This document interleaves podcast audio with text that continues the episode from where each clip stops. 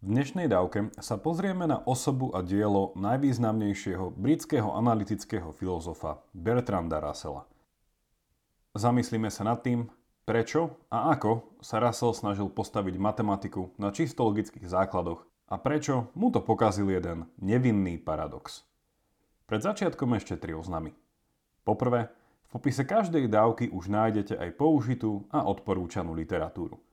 Po druhé, ak máte k tejto alebo hociakej minulej dávke nejakú otázku, určite nám ju napíšte na e-mail vo forme meno podcastera zavináč pravidelnadavka.sk Podcastujeme traja, ja som Jakub a je tu aj Andrej a Miro.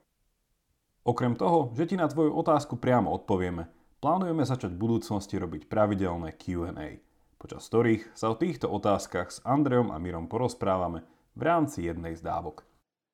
A posledný oznam – Všetko dobré potrebuje svoj čas. A je tomu tak aj pri našom podcaste. Ak počúvate dnešnú dávku dnes a nie v ďalekej budúcnosti, podporte nás sumou, ktorú uznáte za vodné cez našu crowdfundingovú kampaň na startlab.sk. Alebo nás môžete podporiť kedykoľvek drobným či štedrým darom na náš účet. Veľká vďaka za vašu podporu a všetko potrebné info nájdete na pravidelnadavka.sk. Vítajte pri 55. pravidelnej dávke. Dnes o filozofii a po zvučke to bude paradoxné.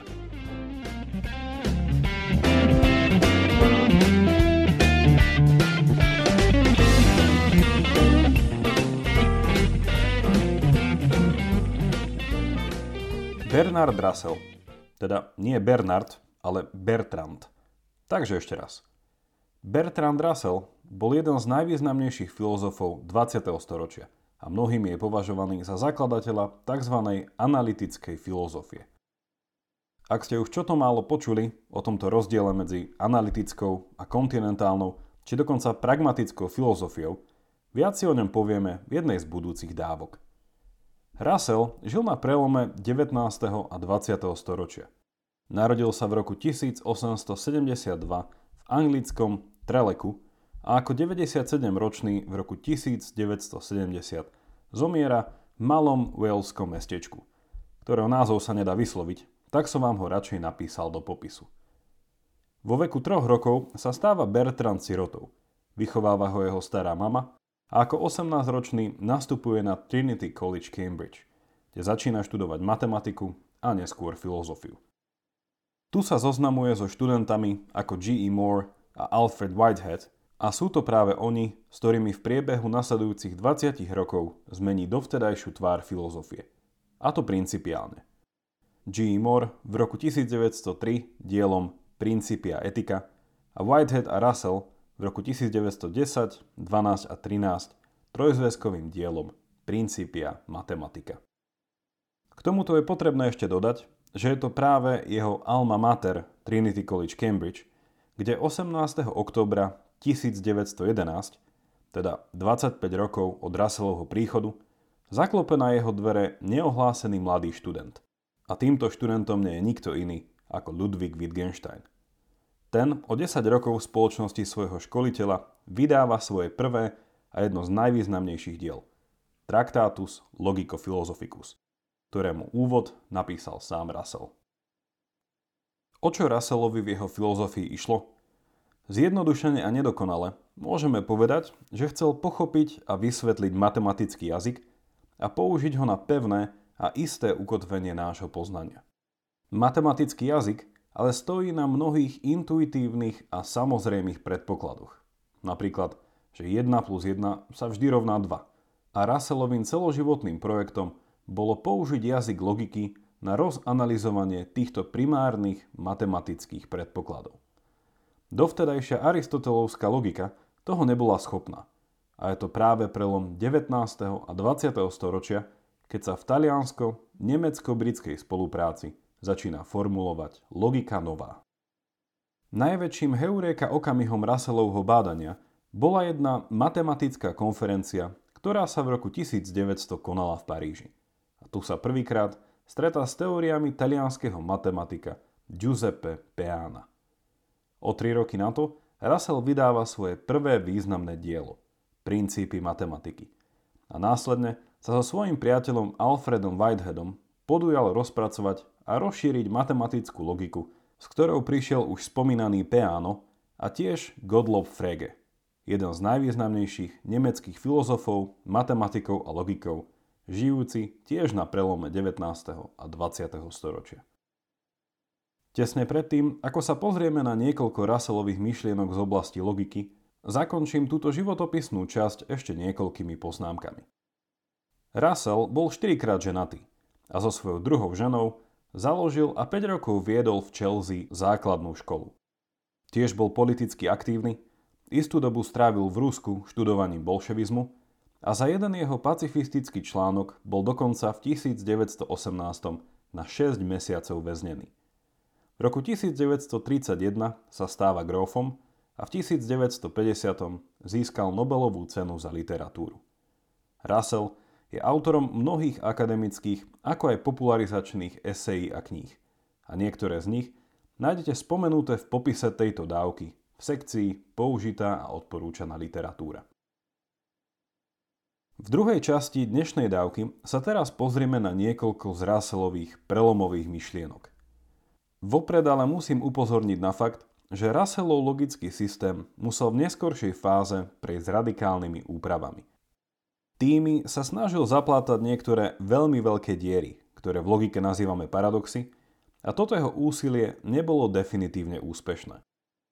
Tento fakt spomínam hlavne preto, že nakoľko načrtnem niekoľko z Russellových myšlienok, pre komplexnosť danej problematiky nebude možné poskytnúť dostačujúce vysvetlenie riešení, ktoré sám Russell na kľúčové problémy ponúka. Poďme teda na to.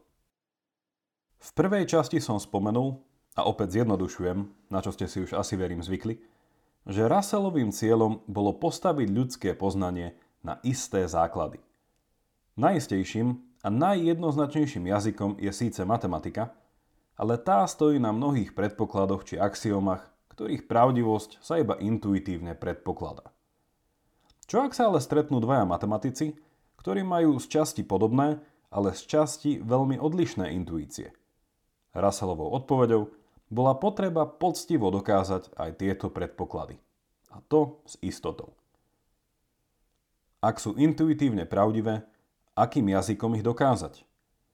Ak matematika pracuje s významom čísel ako samozrejmým, teda napríklad keď sa povie 3, všetci vedia, čo 3 je. V akom jazyku potom môžeme čísla a ich vzťahy definovať? Ak poviem, že 1 plus 1 je 2, čo je intuitívne pravdivé, ako môžem hĺbšie definovať, čo je to 1, čo je to 2, čo je to plus a čo je to rovná sa? Russell, inšpirovaný už spomínaným Peánom, Fregem a ďalšími, tu aplikuje jazyk novej logiky, cez ktorý chce čísla a ich vzťahy vysvetliť. A tento nový logický jazyk je založený na tzv. triedach, či ako v dnešnom matematickom jazyku povieme, na množinách. Ak sa spýtame otázku, čo niečo je, inými slovami môžeme povedať, že sa pýtame, ako to niečo kategorizovať alebo zatriediť. Do akej skupiny, kategórie či triedy alebo množiny to patrí. Ak je niečo členom tejto množiny a nie inej, tým pádom je v rámci tejto danej množiny istá identickosť a rovnakosť, ktorá od inej odlišuje a teda definuje. A týmto spôsobom sa dajú definovať aj čísla. Zoberme si napríklad číslo 3. Čo je to 3? Ide podľa Russella o množinu, ktorá v sebe zahrania všetky podmnožiny, ktoré majú troch a iba troch členov. Ak sa napríklad pozriem na môj pracovný stôl, za ktorým práve teraz sedím, jednou takouto množinou môže byť môj počítač, monitor a mobil. Druhou množinou môže byť napríklad písmeno K na klávesnici počítača, samotná klávesnica a počítač ako taký. A tak ďalej a tak ďalej. A to nás vedie k nekonečnému množstvu takýchto trojčlenných podmnožín, a všetky spadajú do širšej či vyššej množiny, ktorá je odpovedou na otázku, čo je to 3. V tomto bode sa síce zdá, že teória množín a logické vzťahy ako identita či negácia sú schopné vysvetliť intuitívne matematické axiómy, začína sa tu ale čertať malý problém, ktorý pri troche pozornosti prerastá do gigantických rozmerov. Ako sme videli, množina troch členov je súčasťou väčšej množiny. A logicky treba dodať, že táto väčšia množina je opäť súčasťou inej množiny. Problematickosť tejto logiky dobre demonstruje známy analogický príklad s holičom. Tento príklad síce samotný Russell nevymyslel, ale odkazuje sa naň. Príklad znie následovne. Existuje jedna malá dedina, v ktorej žije holič. A tento pán holí všetkých mužov, ktorí sa neholia. Kto ale holí holiča? Ak sa neholí, spadá do množiny mužov, ktorí sa neholia, a teda holí aj sám seba. Ak sa ale holí, potom spadá do množiny mužov, ktorí sa holia, a teda sám seba neholí. Máme tu teda paradox. Ak sa neholí, holí sa, a ak sa holí, neholí sa.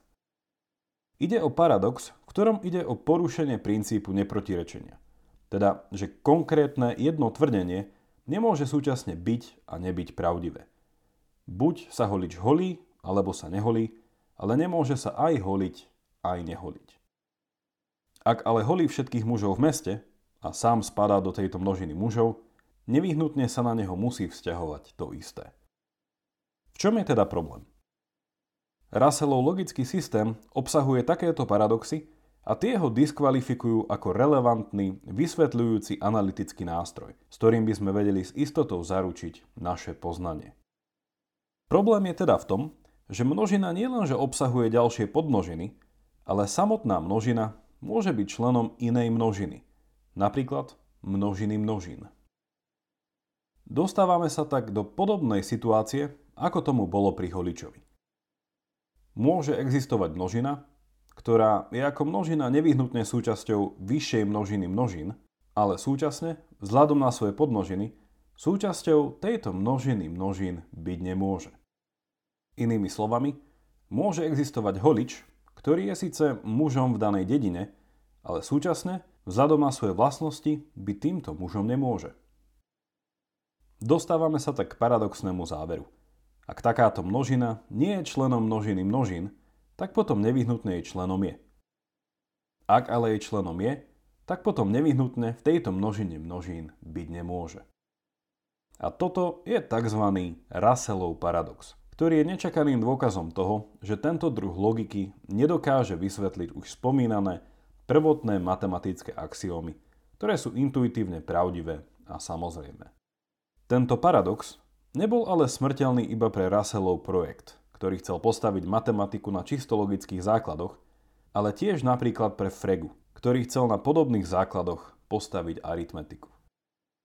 Ako som už povedal, v tejto dávke sa nechcem venovať Russellovej snahe vyriešiť tento paradox, v ktorej podľa mnohých nikdy definitívne neúspel. Čo ale chcem, je načrtnúť smer, ktorým sa jeho riešenie vydalo. A tento smer by ste mohli uhádnuť aj sami. Ak sa pre zjednodušenie pozrieme opäť na dedinského holiča, paradox vznikol práve v tom, že je nevyhnutné, aby sa tento holič sám na seba pozrel dvomi nezmieriteľnými spôsobmi. Poprvé, že je mužom žijúcim v tejto dedine a po druhé, že nemôže byť mužom žijúcim v tejto dedine. Tento paradox je tak postavený na istom nemožnom seba pohľade, či seba vzťahovaní alebo seba ukazovaní. A ak by sme chceli túto pomyselnú chybu v Matrixe odstrániť, musíme zmeniť práve možnosti tejto sebareferencie, teda seba ukazovania. Táto intuícia viedla Russella k vybudovaniu nového logického systému, ktorý tentokrát nebol založený na spomínaných triedach a množinách a jeho nová teória sa volá teória typov. Na rozdiel teórie množín, teória typov povoluje istý druh sebareferencie – a predstavuje oveľa komplexnejší pohľad na predmety, teda veci, ktoré pod rôzne typy spadajú. Tu by som to chcel ale ukončiť. Dnešná dávka bola iba malou ochutnávkou sveta analytickej filozofie. A je to práve analytická filozofia, ktorá sa, podobne ako starí grécky atomisti, snaží nájsť isté najmenšie nedeliteľné veci, pomenovať ich a postaviť na nich všetko naše poznanie – Inak, vedeli ste, že slovo analyzovať je gréckého pôvodu a znamená rozbiť na drobné? Russellov logický atomizmus, podobne ako napríklad Demokritov atomizmus fyzikálny, Musí ale čeliť podobnému problému. A tým je skutočnosť, že čím hlbšie ideme, tým nejasnejšími, neistejšími a paradoxnými sa veci javia a asi aj sú. A to platí ako pri kvantovej fyzike, tak i logike. Ako to povedal neskôrší Ludwig Wittgenstein, ktorý do veľkej miery upustil od logického programu svojho školiteľa, jazyk možno nemá skrytú logickú štruktúru, ktorá by ho podopierala ako základy domu a ktoré by sme mali odhaliť a analyzovať. Nie, hovorí Wittgenstein vo svojich filozofických skúmaniach, ktoré vyšli až po jeho smrti. Zmysluplnosť jazyka sa možno nachádza práve na jeho povrchu – a našim slovám dáva zmysel ich každodenné, zdieľané používanie. Domnievať sa, že zmysluplnosť je schovaná v hĺbke logických štruktúr, je podľa Wittgensteina zmetkom, do ktorého nás vovádza samotný jazyk, a to možno tým, že nám učarovala zdanlivá jasnosť jeho gramatickej štruktúry.